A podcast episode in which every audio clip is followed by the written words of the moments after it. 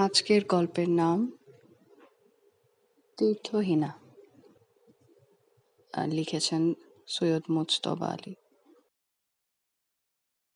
ভারতবর্ষের লোক এককালে লেখাপড়া শিখবার জন্য যেত কাশী তক্ষশিলা। মুসলমান আমলেও কাশী মাহাত্ম কিছুমাত্র ক্ষুণ্ণ হয়নি, ছাত্রের অভাবও হয়নি। তবে সঙ্গে সঙ্গে আরবি ফার্সি শিক্ষারও দুটি কেন্দ্র, দেওবন্দ আর রামপুরে গড়ে উঠল। ইংরেজ আমলে সবকটাই নাকচ হয়ে গিয়ে শিক্ষা দীক্ষার মক্কা মদিনা হয়ে দাঁড়াল অক্সফোর্ড, কেমব্রিজ। ভট্টাজ মৌলবি কোন দুঃখে কাশী দেওবন্দ উপেক্ষা করে ছেলে, এমনকি মেয়েদেরও বিলেত পাঠাতে আরম্ভ করলেন, তার আলোচনা করে আজ আর লাভ নেই। কিন্তু উনিশশো একুশের অসহযোগ আন্দোলনের ফলে উল্টো হাওয়া বইতে শুরু করল। অসহযোগী ছাত্রদের কেউ কেউ বিলেতে না গিয়ে গেল বার্লিন। এদের সংখ্যা বেড়ে বেড়ে শেষটায় উনিশশো উনতিরিশে এমন এক জায়গায় গিয়ে দাঁড়াল যার উপর ভর করে একটা রেস্তোরাঁ চালানো সম্ভবপর হয়ে উঠল। তাই বার্লিনে হিন্দুস্তান হৌসের পত্তন। সেদিন হিন্দুস্তান হৌসের আড্ডা ভালো করে জমছিল না। কোত্থেকে এক পাদ্রী সাহেব এসে হাজির। খোদায় মালুম কে তাকে বলেছে? এখানে এক গাদা হিদেন ঝামেলা লাগায়। প্রভু খ্রিস্টের সুসমাচার শুনতে না শুনতে এরা ঝাঁকে ঝাঁকে প্রভুর স্মরণ নেবে ও শুবে বার্লিনিস্তানে পাদ্রী সাহেবের জয় জয়কার পড়ে যাবে। অবশ্যই তার ভুল ভাঙতে খুব বেশি সময় লাগেনি। গোসাই সংগীত রসজ্ঞ। আর এই দুনিয়ায় তাবৎ সঙ্গীতই গড়ে উঠেছে ধর্মকে কেন্দ্র করে। কাজেই ইচ্ছা অনিচ্ছায় তিনি ধর্ম বাবদে খানিকটা ওকে ভালো বললেন, সাহেব, খ্রিস্ট ধর্ম যে উত্তম ধর্ম, তাতে আর কি সন্দেহ? কিন্তু আমাদের কাছে তো শুধু এই ধর্মটাই ভোট চাইছে না। হিন্দু মুসলমান আরও দুটো ডাঙর ক্যান্ডিডেট রয়েছে যে গীতা পড়েছ? তখন দেখা গেল পাদ্রি কুরআন পড়েনি, গীতার নাম শোনেনি, আর ত্রিপিটক উচ্চারণ করতে গিয়ে তিনবার হোঁচট খেল। ঘণ্টা খানেক তর্কাতর্কি চলেছিল। ততক্ষণে ওয়েট্রেস পাশের একটা বড় টেবিলে আড্ডার ডাল, ভাত, চচ্চড়ি সাজিয়ে ফেলেছে। চাচা পাদ্রিককে দাওয়াত করলেন হিদেনখানা চেখে দেখতে। সাহেব বিজাতীয় আহারের দিকে একটিবার নজর বুলিয়েই অনেক ধন্যবাদ দিয়ে কেটে পড়ল। চাচা বললেন, দেখলি, অচেনা রান্না বরফ করে দেখবার কৌতূহল যার নেই, সে যাবে অজানা ধর্মের সন্ধানে। গোসাই, তুমি বৃথায় শক্তি ব্যয় করছিলে। সূর্যি রায় মাস্টার্ড পেতলে নিয়ে কাসুন্দির মতো করে লুচির সঙ্গে খেতে খেতে বললেন, ব্যাটা গেটেও পড়েনি নিশ্চয়? গেটে বলেছেন, যে বিদেশ যায়নি সে কখনো স্বদেশের স্বরূপ চিনতে পায়নি। ধর্মের বেলাতেও তাই। চাচা বললেন, কিন্তু অনেক কঠিন। ধর্মের গতি সূক্ষ্ম, কিন্তু বিদেশে যাওয়ার জন্য স্থূল ট্রেন রয়েছে। স্থূলতর জাহাজ রয়েছে। আর টমাস কুকরা তো আছেই। বিদেশে নিয়ে যাবার জন্য ওরাই সবচেয়ে বড় আরকাঠি, অর্থাৎ মিশনারি। আর এতই পাকা মিশনারি যে ওরা সকলের পকেটে হাত বুলিয়ে দু পয়সা কামায়ও বটে। কিন্তু ধর্মের মিশনারিদের হলো সবচেয়ে বড় দেউলে প্রতিষ্ঠান। লেডি কিলার পুলিন সরকার বলল,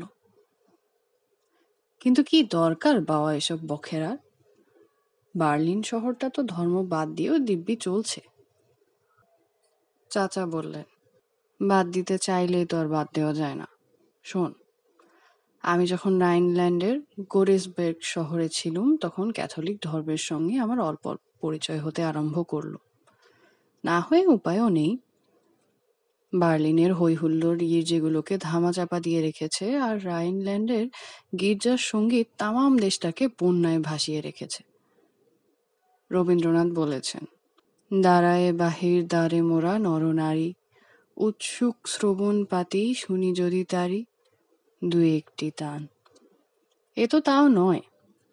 এখানে সমস্ত দেশব্যাপী সংগীত বন্যা আর তার মাঝখানে আমি ক্যাথলিক নই বলে শাখা মৃগের মতো একটা গাছের ডগা আঁকড়ে ধরে বসে প্রাণ বাঁচাবো এ ব্যবস্থা আমার কিছুতেই মনোভূত হলো না। তার চাইতে বাউলের উপদেশই ভালো। যে জন ডুবলো সখী, তার কি আছে বাকি গো? সমস্ত সপ্তাহের অফুরন্ত কাজ, অস্বাভাবিক উত্তেজনা, বার্লিনের লোক খানিকটে ঠান্ডা করে সারা রবির সকাল ঘুমিয়ে ঘুমিয়ে। কিন্তু রাইনের জীবন বিলম্বিত একতালে। তাই রবির সকাল রাইনের দ্রষ্টব্য বস্তু। কাচ্চা বাচ্চারা চলেছে রং বেরঙের জামা কাপড় পরে। কতকগুলো করছে কিচিরমিচির? কতগুলো বা মা বাপের কথা মতো গির্জার গাম্ভীর্য জোর করে মুখে মাখবার চেষ্টা করছে। মেয়েরা যেতে যেতে দোকানের শাসিতে চট করে ঘাড় ফিরিয়ে তাকিয়ে হ্যাটটা আধ ইঞ্চি এদিক ওদিক করে নিচ্ছে। গ্রাম ভারী গাও বুড়োরা রবিবারে নেভি ব্লু স্যুট পরে চলেছেন গিন্নিদের সঙ্গে ধীরে মন্থরে আর যেসব অথর্ব বুড়ো বুড়ি সপ্তাহের ছদিন ঘরে বসে কাটান তারা পর্যন্ত চলেছেন লাঠিতে ভর করে নাতি নাতনিদের সঙ্গে। অথবা হুইল চেয়ারে বসে ছেলে ভাইপোর মোলায়েম ঠেলা খেয়ে খেয়ে। বাচ্চারা যেরকম ধারা পেরেম্বুলেটরে করে হাওয়া খেতে বেরোয়। জোয়ানদের ভেতর গির্জায় যায় অপেক্ষাকৃত কম। কিন্তু যারা যায়, তাদের মুখে ফুটে উঠেছে প্রশান্ত ভাব। এরা গির্জার কাছ থেকে এখনও অনেক কিছু আশা করে। ধর্ম এখনও তাদের কাছে লোকাচার হয়ে যায়নি। দোকানপাট বন্ধ, রাস্তার কারবারি ভিড় নেই, শহর, গ্রাম শান্ত, নিস্তব্ধ। তাই শোনা যাচ্ছে গির্জার ঘণ্টা, জনপদ, হাটবাট, তরুলতা, ঘরবাড়ি, সবই যেন গির্জার চূড়ো থেকে ঢেলে দেওয়া শান্তির বাড়িতে অভিষিক্ত হয়ে আছে। চাচা থামলেন। বোধ করি বার্লিনের কলরবের মাঝখানে রাইনের সে ছবির বর্ণনা তার নিজের কাছে অদ্ভুত শোনালো। খানিকটা ভেবে নিয়ে বললেন, কিন্তু এ বাহ্য।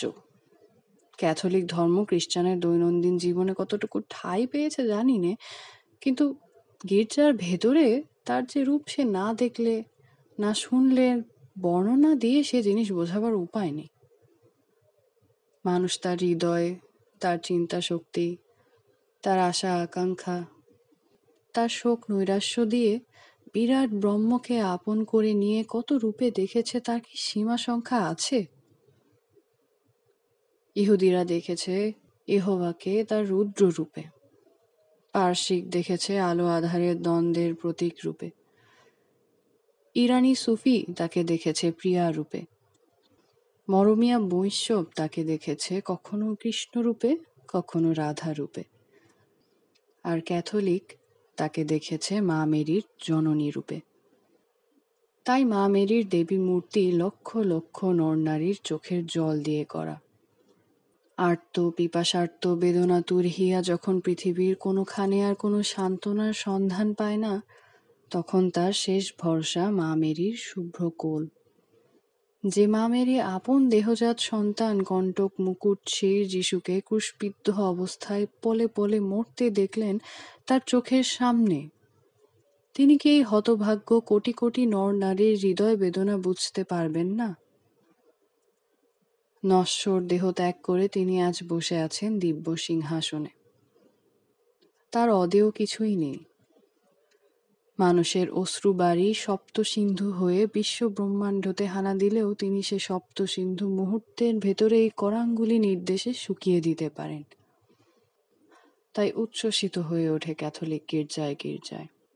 ধন্য হে জননী মেরি, তুমি মা করুণাময়ী, তুমি প্রভুর সান্নিধ্য লাভ করেছ। রমণী জাতির মধ্যে তুমি ধন্য আর তোমার দেহজাত সন্তান যিশু। মহিমাময়ী মা মেরি। এই পাপি তাপিদের তুমি দয়া করো। আর দয়া করো যেদিন মরণের ছায়া আমাদের চতুর্দিকে ঘনিয়ে আসবে। কত হাজার বার শুনেছি আমি এই প্রার্থনা। এই আভে মারিয়া উপাসনা মন্ত্র খ্রিস্ট বৈরী ইহুদি সম্প্রদায়ের মেন্ডেল জোনকে পর্যন্ত যে অনুপ্রেরণা দিয়েছিল, তারই ফলে মেন্ডেল জোন সুর দিয়েছেন মেরি মন্ত্রকে। ক্যাথলিকরা সেই সুরে মেরি মন্ত্র গেয়ে বিশ্বজননীকে আবাহন করে অষ্টকোলাচল শিরে, সপ্ত সমুদ্রের পারে পারে। কত লক্ষবার শুনেছি আমি এই প্রার্থনা। পুরুষের সবল কণ্ঠে, বৃদ্ধার অর্ধস্ফুট অনুনয়ে, শিশুর সরল উপাসনায় মিলে গিয়ে যে মন্ত্র উচ্চারিত হয় সে মন্ত্র তখন আর শুধু ক্যাথলিকদের নিজস্ব প্রার্থনা নয় সেই প্রার্থনায় সাড়া দেয় সর্ব আস্তিক সর্বনাস্তিক। হঠাৎ মন্ত্রোচ্চারণ ছাপিয়ে সমস্ত গির্জা ভরে ওঠে যন্ত্রধ্বনিতে। বিরাট অর্গান সুরের বন্যায় ভাসিয়ে দিয়েছে গির্জার শেষ কোণ, ভিজিয়ে দিয়েছে পাপের শুষ্কতম হৃদয়। উচ্ছ্বসিত হয়ে ওঠে উপরের দিকে সে গম্ভীর যন্ত্র রব, আর তার সঙ্গে গেয়ে ওঠে সমস্ত গির্জা সম্মিলিত কণ্ঠে। ধন্য হে জননী মেরি, তুমি মা করুণাময়ী। সেই ঊর্ধ্ব দিকে উচ্ছ্বসিত উদ্বেলিত সঙ্গীতের প্রতীক ঊর্ধ্বশীর ক্যাথলিক গির্জা। মানুষের যে প্রার্থনা, যে বন্দনা, অহরহ মা মেরির শুভ্র কোলের সন্ধানে ঊর্ধ্বপানে ধায়, তারই প্রতীক হয়ে গির্জা ঘর তার মাথা তুলেছে ঊর্ধ্ব দিকে লক্ষ লক্ষ গির্জার, লক্ষ লক্ষ শিখর মা মেরির দিব্য সিংহাসনের পার্থিব স্তম্ভ। চাচা চোখ বন্ধ করে কি যেন ভাবলেন। তারপর চোখ মেলে গোসাইয়ের দিকে তাকিয়ে বললেন, গোসাই, রবি ঠাকুরের সেই গানটা গাও তো। বরিশ ধরা মাঝে শান্তির বাড়ি। গোসাই গুনগুন করে গান গাইলেন। গাওয়া শেষ হলে চাচা বললেন, গির্জার ক্যাথলিক ধর্মসঙ্গীত তোমরাও শুনেছ, কিন্তু তার করুণ দিকটা কখনো লক্ষ্য করেছ কিনা জানি না। একদিন যখন আমি এই আভে মারিয়া সঙ্গীতে গা ভাসিয়ে দিয়ে চিলের মতো উপরের দিকে উঠে যাচ্ছি, বাহ্য জ্ঞান প্রায় নেই। তখন হঠাৎ শুনি আমার পাশে ফুপিয়ে ফুপিয়ে কান্না। চেয়ে দেখি একটি মেয়ে চোখের জলে প্রেয়ার বুক রাখার হাই বেঞ্চ আর তার পায়ের কাছে খানিকটা জায়গা ভিজিয়ে দিয়েছে। অর্গান আর পাঁচশো গলার তলায় লুকিয়ে লুকিয়ে মেয়েটি আপন কান্না কেঁদে নিচ্ছে। পূব বাংলার ভাটিয়ালি গানে আছে, রাধা ভেজা কাঠ জ্বালিয়ে ধুয়ো বানিয়ে কৃষ্ণ বিরহের কান্না কাঁদতেন। শাশুড়ি ননদি জিজ্ঞেস করলে বলতেন ধুয়ো চোখে ঢুকছে বলে চোখ দিয়ে জল বেরোচ্ছে। শুনেছি বাঙালি মেয়েও নাকি নির্জনে কাঁদবার ঠাঁই না পেলে স্নানের ঘরে কল ছেড়ে দিয়ে তার সঙ্গে হাউমাউ করে কাঁদে। গির্জায় মেয়েটির কান্না দেখে আমি জীবনে প্রথম বুঝতে পারলুম। রাধার কান্না। বাঙালি মেয়ের কান্না কত নিরন্ধ্র অসহায়তা থেকে ফেটে বেরোয়। তখন বুঝতে পারলুম গির্জা থেকে বেরোবার সময় যে অনেক সময় দেখেছি এখানে ওখানে জলের পোচ সে ছাতার জল নয়। মেঝে ধোয়ার জলও নয়, সে জল চোখের জল। কোরআন শরীফে আছে, কুমারী মরিয়ম, যখন গর্ভযন্ত্রণায় কাতর হয়ে পড়লেন তখন লোকচক্ষুর অগোচরে গিয়ে খেজুর গাছ জড়িয়ে ধরে তিনি লজ্জায় দুঃখে আর্তনাদ করেছিলেন। ইয়া লাইতানি মৃত্যু কবলা হাজা। হায়, এর আগে আমি মরে গেলুম না কেন? মানুষের চোখের থেকে, মন থেকে তাহলে আমি নিস্তার পেতুম। লোকচক্ষুর অগোচরে যাবারও যাদের স্থান নেই, তাদের জন্য ভিজে কাঠের ধুয়ো আর স্নানের ঘরের কল খুলে দেওয়া। তাই সর্ব অসহায় সর্ববিপন্ন নর নারীর চোখের জল মুক্তর হার হয়ে দুলছে মা মেরির গলায়। তারই নামে আভে মারিয়া মন্ত্র। ধন্য হে জননী মেরি, তুমি মা করুণাময়ী। গোসাই ভালো কীর্তন গাইতে পারেন, সহজেই কাতর হয়ে পড়েন। বললেন চাচা, আর না। চাচা বললেন, মেয়েটিকে চিনতে পারলুম। কালকে এক্স রে করাতে গিয়ে ডাক্তারের ওয়েটিং রুমে মেয়েটির মায়ের সঙ্গে আলাপ হয়েছিল। ভদ্রমহিলা মেয়েকে নিয়ে গিয়েছিলেন একই উদ্দেশ্যে। এরও যক্ষা। তবে কি নিরাময় হবার জন্য কাজ ছিল? কে জানে? চাচা বললেন, তারপর এক মাস হয়ে গিয়েছে। এমন সময় নাস্তিক উইলির সঙ্গে রাস্তায় দেখা। আমার গির্জা যাওয়া নিয়ে সে হামেশাই হাসি মস্করা করত। কিন্তু ক্যাথলিক ধর্মের মূল তত্ত্ব তার অজানা ছিল না। উইলি মুক্ত পুরুষ। কিন্তু আর পাঁচজনের জন্য যে ধর্মের প্রয়োজন, সেই কথা সে মানত। আমায় জিজ্ঞেস করল, আমি ইউডাস টাডিয়াসের তীর্থে যাবার সময় তার মাসিমাকে সঙ্গে নিয়ে যেতে পারব কিনা? আমি শুধালুম। ইউডাস টাডিয়াস তীর্থ সাপ না ব্যাং তার কোনো খবরই যখন আমার জানা নেই, তখন সে তীর্থে আমার যাবার কোনো কথাই ওঠে না। শুনে উইলি যেন আকাশ থেকে পড়ল। বলল, সে কি হে? টাডিয়াস তীর্থের নাম শোনেনি? আর ক্যাথলিকদের সঙ্গে তোমার দহরম মহরম? তারপর উইলি আমায় সালঙ্কারে বুঝিয়ে দিল। রাইন নদীর ওপারে হাইস্টার বাখার রোড। সেখান থেকে প্রায় আধ মাইল দূরে টাডিয়াস তীর্থ। সে তীর্থের দেবতা বলো, পীর বলো, বড় কর্তা হচ্ছেন সেন্ট ইউডাস টাডিয়াস। বড় জাগ্রত পীর। ভক্তি ভরে ডাকলে পরীক্ষা তো নিশ্চিত পাশ হবে, যথেষ্ট ভক্তি থাকলে জলপানিও পেতে পারো। আর যদি মেয়ে ছেলে ঠাকুরকে ডাকে, তবে সে নির্ঘাত বর পাবে। আশি বছরের বুড়ির পক্ষে বাইশ বছরের বর পাওয়াও নাকি ঠাকুরের কৃপায় সসেজ বিয়ার। অর্থাৎ ডাল ভাত। বুঝলুম ঠাকুর খাসা বন্দোবস্ত করেছেন। নদীর এপারের বন্য বিশ্ববিদ্যালয়ের ছোকরারা যাবে তার কাছে পরীক্ষা পাশের লোভে। মেয়েরা যাবে বরের লোভে। দুদলে তীর্থে দেখা হবে। তারপর কন্দর্প ঠাকুর তো রয়েছেনই টাডিয়াস ঠাকুরের সহকর্মী হয়ে স্বর্গের এক্সিকিউটিভ কমিটিতে অর্থাৎ এ তীর্থে যেতে যে মেয়ে পশ্চাৎপদ নয়, তার কপালে সপ্তপদী আছেই আছে।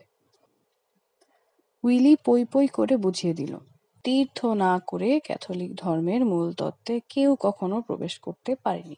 উইলির নিজস্ব ভাষায় বলতে গেলে, ক্যাথলিক ধর্ম যে কতটা কুসংস্কারে নিমজ্জিত তা তীর্থে না গিয়ে বোঝা যায় না। পোপকে বাবা ঠাকুর বলে কলুর বলদের মতো ঠুলি পরে তার চতুর্দিকে ঘোরা তীর্থযাত্রার কুসংস্কারের কাছে নসছে তাহলে তো যেতে হয়। পাড়ার পাদ্রী সাহেবকে যখন আমার সুমতির খবর দিলুম, তখন তিনি কিছুমাত্র আশ্চর্য হলেন না। মনে হলো আমার যখন ধর্মে এত অচলা অভক্তি তখন যে আমি এমন জব্বর পরবটাতে গড়হাজির থাকব না, তা তিনি আগে থেকেই ধরে নিয়েছিলেন। গরেসবার্গ থেকে আমরা জন তিরিশেক দল বেঁধে পাদ্রী সাহেবের নেতৃত্বে ট্রাম ধরে মন্ন পৌঁছিলুম। বেরোবার সময় কার্লের মা আমার হাতে তুলে দিলেন প্রেয়ার বুক বা উপাসনা পুস্তিকা আর এক গাছা রোজারি বা জপমালা। বন্য পৌঁছে দেখি সেখানেই তীর্থের ঝামেলা লেগে গিয়েছে। এক গডেস বের্গেরই বিস্তর চেনা অচেনা লোককে দেখতে পেলুম। এক আশি বছরের বুড়িকে দেখে আমি ভয়ে আতকে উঠলুম।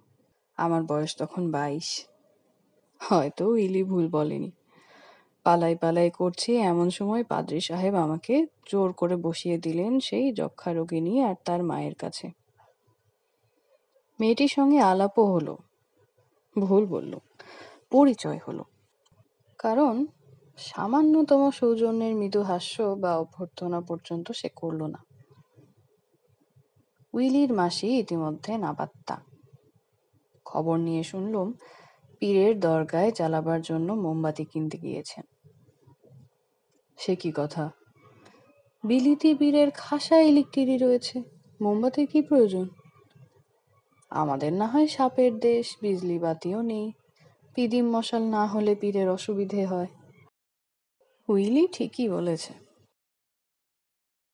ধর্ম মাত্রই মোমবাতির আধা আলোর কুসংস্কারে গা ঢাকা দিয়ে থাকতে পছন্দ করে। বিজলির কড়া আলোতে আত্মপ্রকাশ করতে চায় না। মাসির আবার কড়া নজর। মোমবাতি কেনার ঠেলাঠেলিতেও আমার উপর চোখ রেখেছেন। জিজ্ঞেস করলেন গ্রেটের সঙ্গে কি করে পরিচয় হলো? তারপর মাসি যা বললেন, তার থেকে গ্রেটের কান্নার অর্থ পরিষ্কার হলো। গোসাইয়ের পদাবলিতে খণ্ডিতা, প্রসিত ভর্তিকা, বিপ্রলব্ধা নামে নানা নায়িকার পরিচয় আছে। এ বেচারি তার একটাতেও পড়ে না। এ মেয়ে বাল বিধবার চেয়েও হতভাগিনী। এর বল্লভ হঠাৎ একদিন উধাও হয়ে যায়। পরে খবর পাওয়া গেল, পয়সার লোভে অন্যত্র বিয়ে করার জন্য গ্রেটেকে এসে বর্জন করেছে। বাল বিধবার অন্তত এইটুকু সান্ত্বনা থাকে, তার প্রেম অপমানিত হয়নি। মাসি বললেন, কিন্তু আশ্চর্য, পুরো দু বৎসর আমরা কেউ বুঝতে পারিনি গ্রেটের প্রাণে কতটা বেজেছে। মেয়েটা চিরকালই হাসি তামাশা করে সময় কাটাতো, দু বছর তাতে কোনো হেরফের হয়নি। তারপর হলো যক্ষা। তখন বোঝা গেল যে আপেলের ভেতরে পোকা, সে আপেলটারই বাইরের রঙের বাহার বেশি। চাচা বললেন, আমি বাঙাল দেশের লোক। যাতা নদী আমার চোখে চটক লাগাতে পারে না। তবু স্বীকার করি। রাইন নদী কিছু ফেলনা নয়। দুদিকে পাহাড় তার মাঝখান দিয়ে রাইন সুন্দরী নেচে নেচে চলে যাবার সময় দুপরে যেন দুখানা সবুজ শাড়ি শুকোবার জন্য বিছিয়ে দিয়ে গিয়েছেন। সে শাড়ি দুখানা আবার খাঁটি বেনারসি। হেথায় লাল ফুলের কেয়ারি, হোথায় নীল সরোবরের ঝলমলানি। যেন পাকা হাতের চুরির কাজ। আর সেই শাড়ির উপর দিয়ে আমাদের ট্রাম যেন দুষ্টু ছেলেটার মতো করে মানা না শুনে ছুটে চলছে। মেঘলা দিনের আলো ছায়া সবুজ শাড়িতে সাদা কালোর আলপনা এঁকে দিচ্ছে আর তার ভেতর চাপা রঙের ট্রামের আসা যাওয়া। সমস্ত ব্যাপারটা যেন বাস্তব বলে মনে হয় না। মনে হয় হঠাৎ কখন রাইন সুন্দরীর ধমকে দুষ্টু ছেলেগুলো পালাবে। আর সুন্দরী তার শাড়িখানা গুটিয়ে নিয়ে সবুজের লীলা খেলা খুঁচিয়ে দেবেন। কিন্তু সবচেয়ে মুগ্ধ হলো মোকামে পৌঁছে। ট্রাম থেকে নেমে সেখানে রাইনের দিকে তাকিয়ে। দেখি রাইনের বুকের উপর ফুটে উঠেছে দুটি ছোট ছোট পল্লব ঘন দ্বীপ। তার পেলব সৌন্দর্য আমার মনে যে তুলনাটি এনে দিল, নিতান্ত বেরসিকের মনেও সেই তুলনাটাই আসত। তাই সেটা আর বলছি না। সর্বজন গ্রাহ্য তুলনা রসিয়ে বলতে পারেন যিনি যথার্থ গুণী, শিপ্রা বল্লভ, কালিদাস এরকম একজোড়া দ্বীপ দেখতে পেলে মেঘদূতকে আর অলকায় পাঠাতেন না। এখানেই শেষ বর্ষণ করতে উপদেশ দিতেন। লেডি কিলার পুলিন সরকার কি একটা বলতে যাচ্ছিল। কিন্তু সূর্যি রায়ের ধমক দেখে চুপ করে গেল। চাচা বললেন। হাইস্টারবাখার রোড থেকে টাডিয়াস তীর্থ আধ মাইল দূরে। এই পথটুকু নির্মাণ করা হয়েছে জেরুজালেমের ভিয়া ডলোরেসা বা বেদনা পথের অনুকরণে। খ্রিস্টের প্রাণদণ্ডের আদেশ জেরুজালেমের যে ঘরে হয়, সেখান থেকে তার কাঁধে ভারী ক্রস চাপিয়ে তাকে নিয়ে যাওয়া হয়, যেখানে তাকে ক্রসের সঙ্গে পেরেক পুঁতে মারা হয়।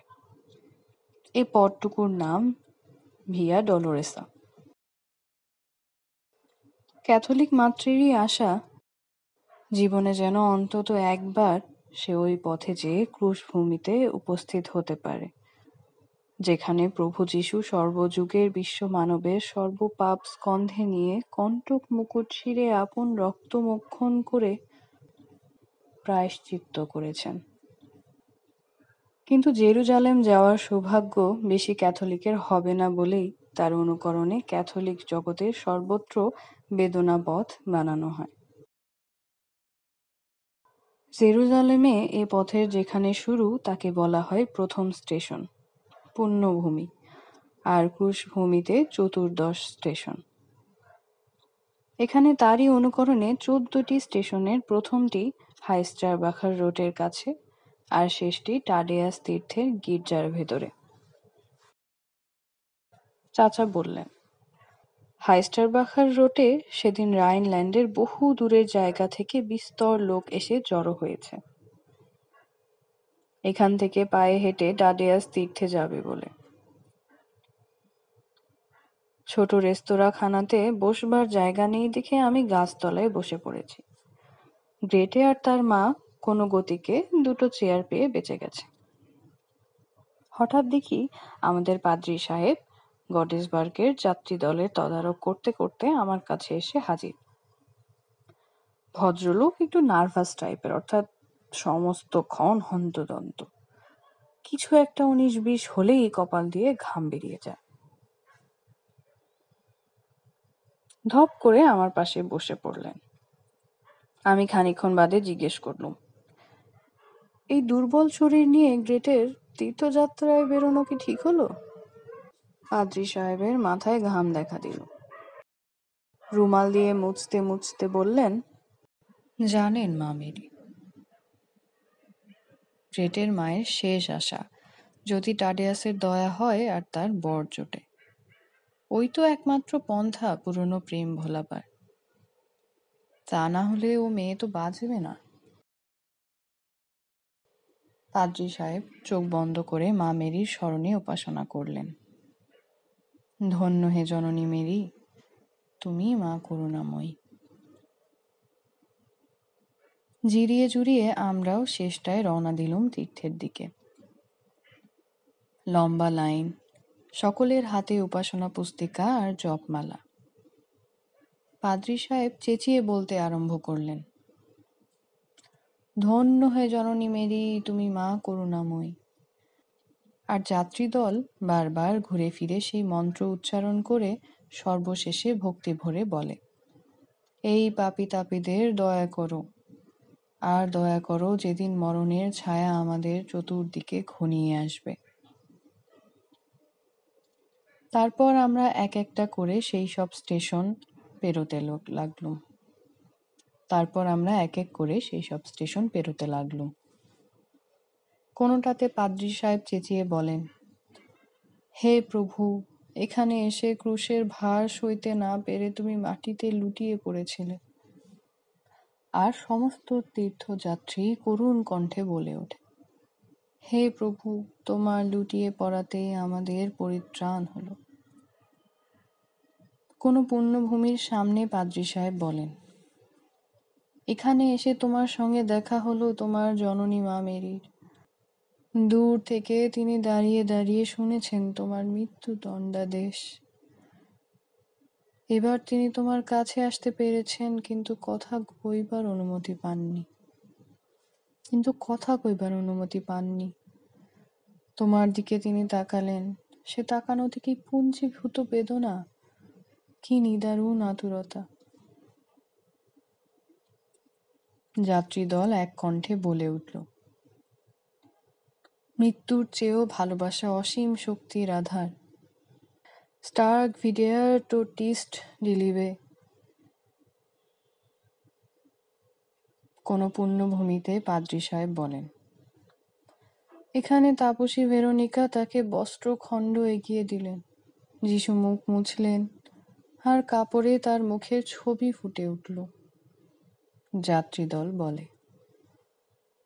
আমাদের হৃদয়ের উপর, হে প্রভু, তুমি সেই রকম ছবি এঁকে দাও। যাত্রীদল ধীর পদক্ষেপে এগিয়ে চলেছে আর প্রতি পুণ্যভূমির সামনে সবাই হাঁটু গেড়ে প্রার্থনা করে। পাদ্রী সাহেব পূর্ণভূমির স্মরণে চিৎকার করে তার বর্ণনা পড়েন। যাত্রীদল নম্র কণ্ঠে সেই ঘটনাকে প্রতীক করে প্রাণের ভেতর তার গভীর অর্থ ভরে নেবার চেষ্টা করে। বনের ভিতর ঢুকলুম। দুদিকে উঁচু পাইন গাছ ঠায় দাঁড়িয়ে। আমরা যেন মহাভাগ্যবান নাগরিক দল, চলেছি রাজ রাজেন্দ্র দর্শনে। আর এরা হতভাগ্যের দল দাঁড়িয়ে দাঁড়িয়ে পল্লব দুলিয়ে কপালে করাঘাত করছে। না, এরা চামর ব্যঞ্জন করে আমাদের অভিবাদন জানাচ্ছে।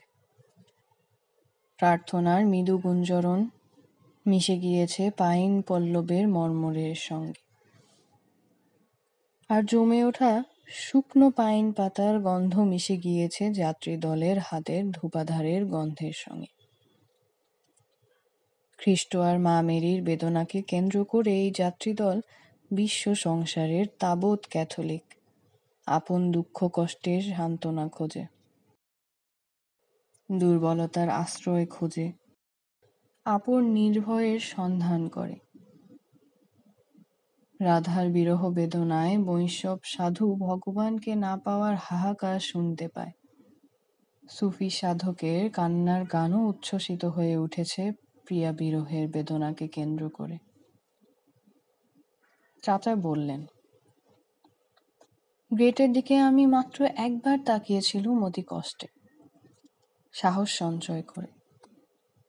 দেখি সে চোখ বন্ধ করে মন্ত্রমুগ্ধের মতো চলেছে। তার মা তার হাত ধরে তাকে এগিয়ে নিয়ে চলেছেন। তার দু চোখ দিয়ে জল পড়ছে। চাচা বললেন, আমার ভক্তি কম তাই বোধ হয় আর নয়নে মাঝে মাঝে দেখে নিচ্ছিলুম দুপুর বেলাকার সাদা মেঘ অপরাহ্নে শীত পড়ার সঙ্গে সঙ্গে যেন কালো কালো ওভারকোট পড়তে শুরু করেছে। দশম কি একাদশ পূর্ণভূমির সামনে হঠাৎ জোর হাওয়া বইতে আরম্ভ করল আর সঙ্গে সঙ্গে মুষলধারে বৃষ্টি। জর্মনে যাকে বলে বলকেন ব্রুক অর্থাৎ মেঘ টুকরো টুকরো হয়ে ভেঙে পড়ল। ছাতা, বর্ষাতির অল্প লোকেই সঙ্গে এনেছিল। এবারে প্রাণ যায় আর কি।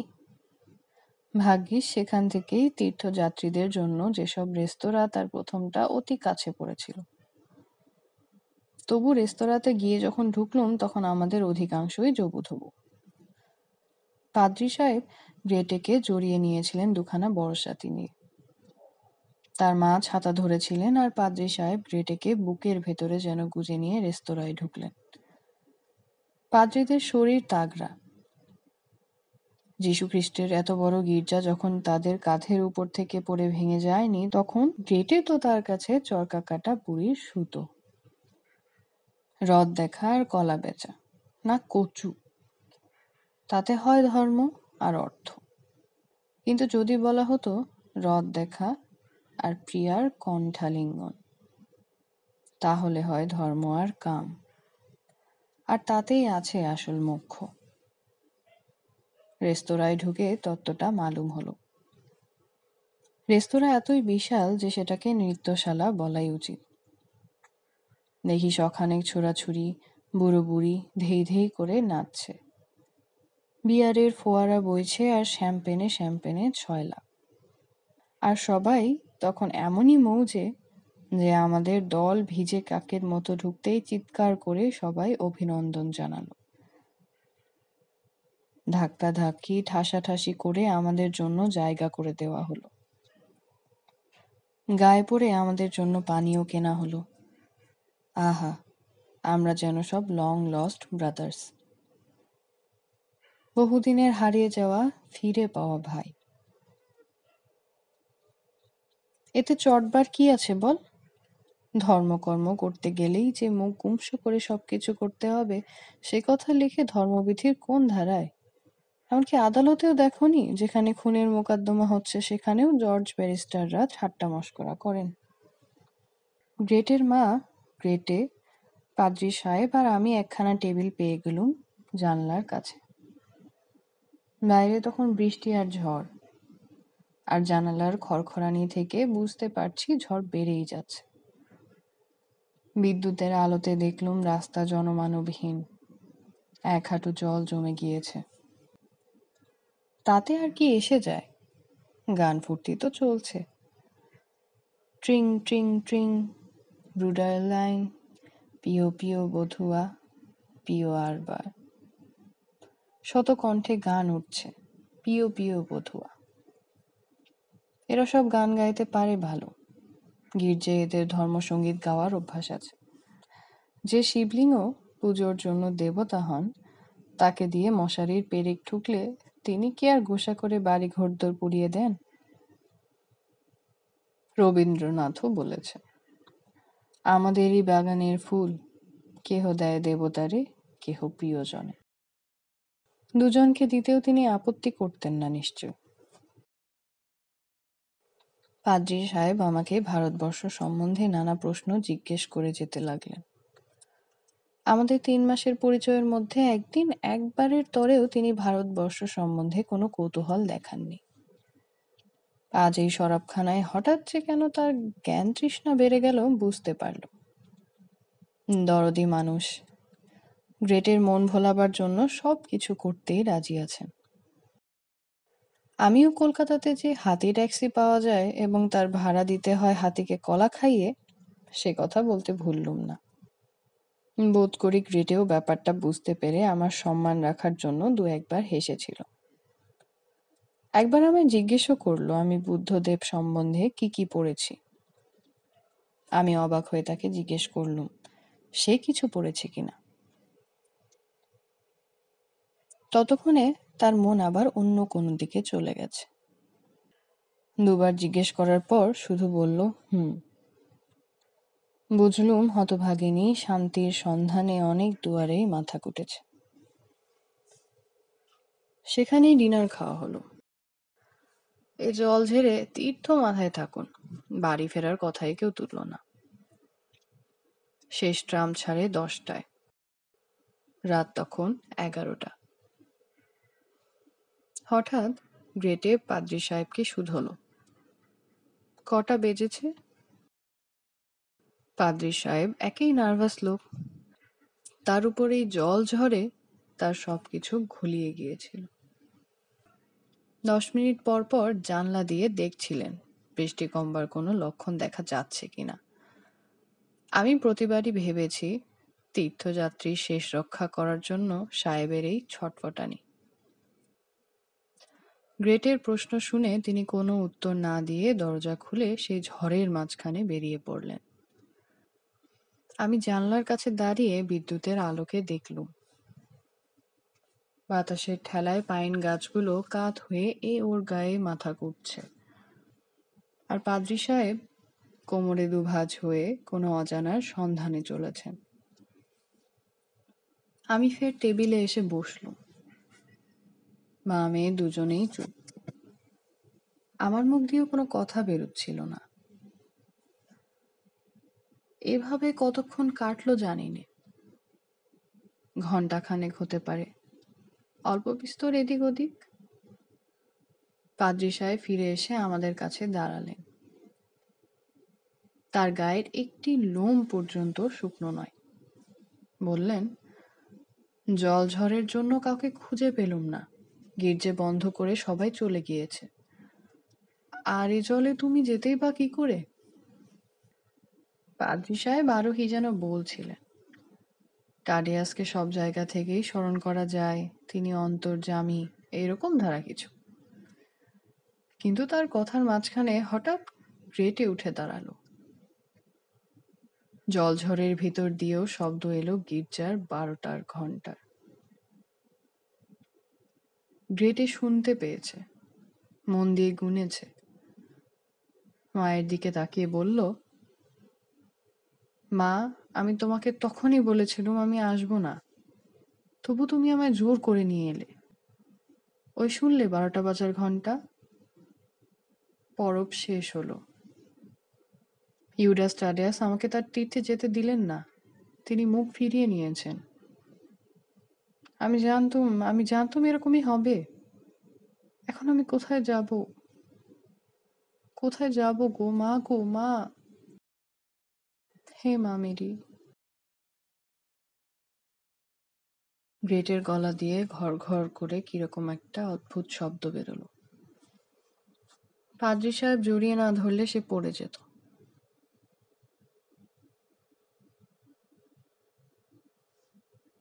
আমি জানতুম এরকমই হবে। এখন আমি কোথায় যাব গো? মা গো, হে মা মেরি, হে মা মেরি। চাচা থামলে পর অনেকক্ষণ ধরে কেউ কিছু বলল না। শেষটায় বয়সে সকলের ছোট গোলাম মোল্লা জিজ্ঞেস করল, মেয়েটার আর কোনো খবর নেননি? চাচা বললেন, না। তবে মাস দুই পরে আরেকদিন গির্জায় ফুপিয়ে ফুপিয়ে কান্নার শব্দ শুনে তাকিয়ে দেখি গ্রেটের মা, পরনে কালো পোশাক।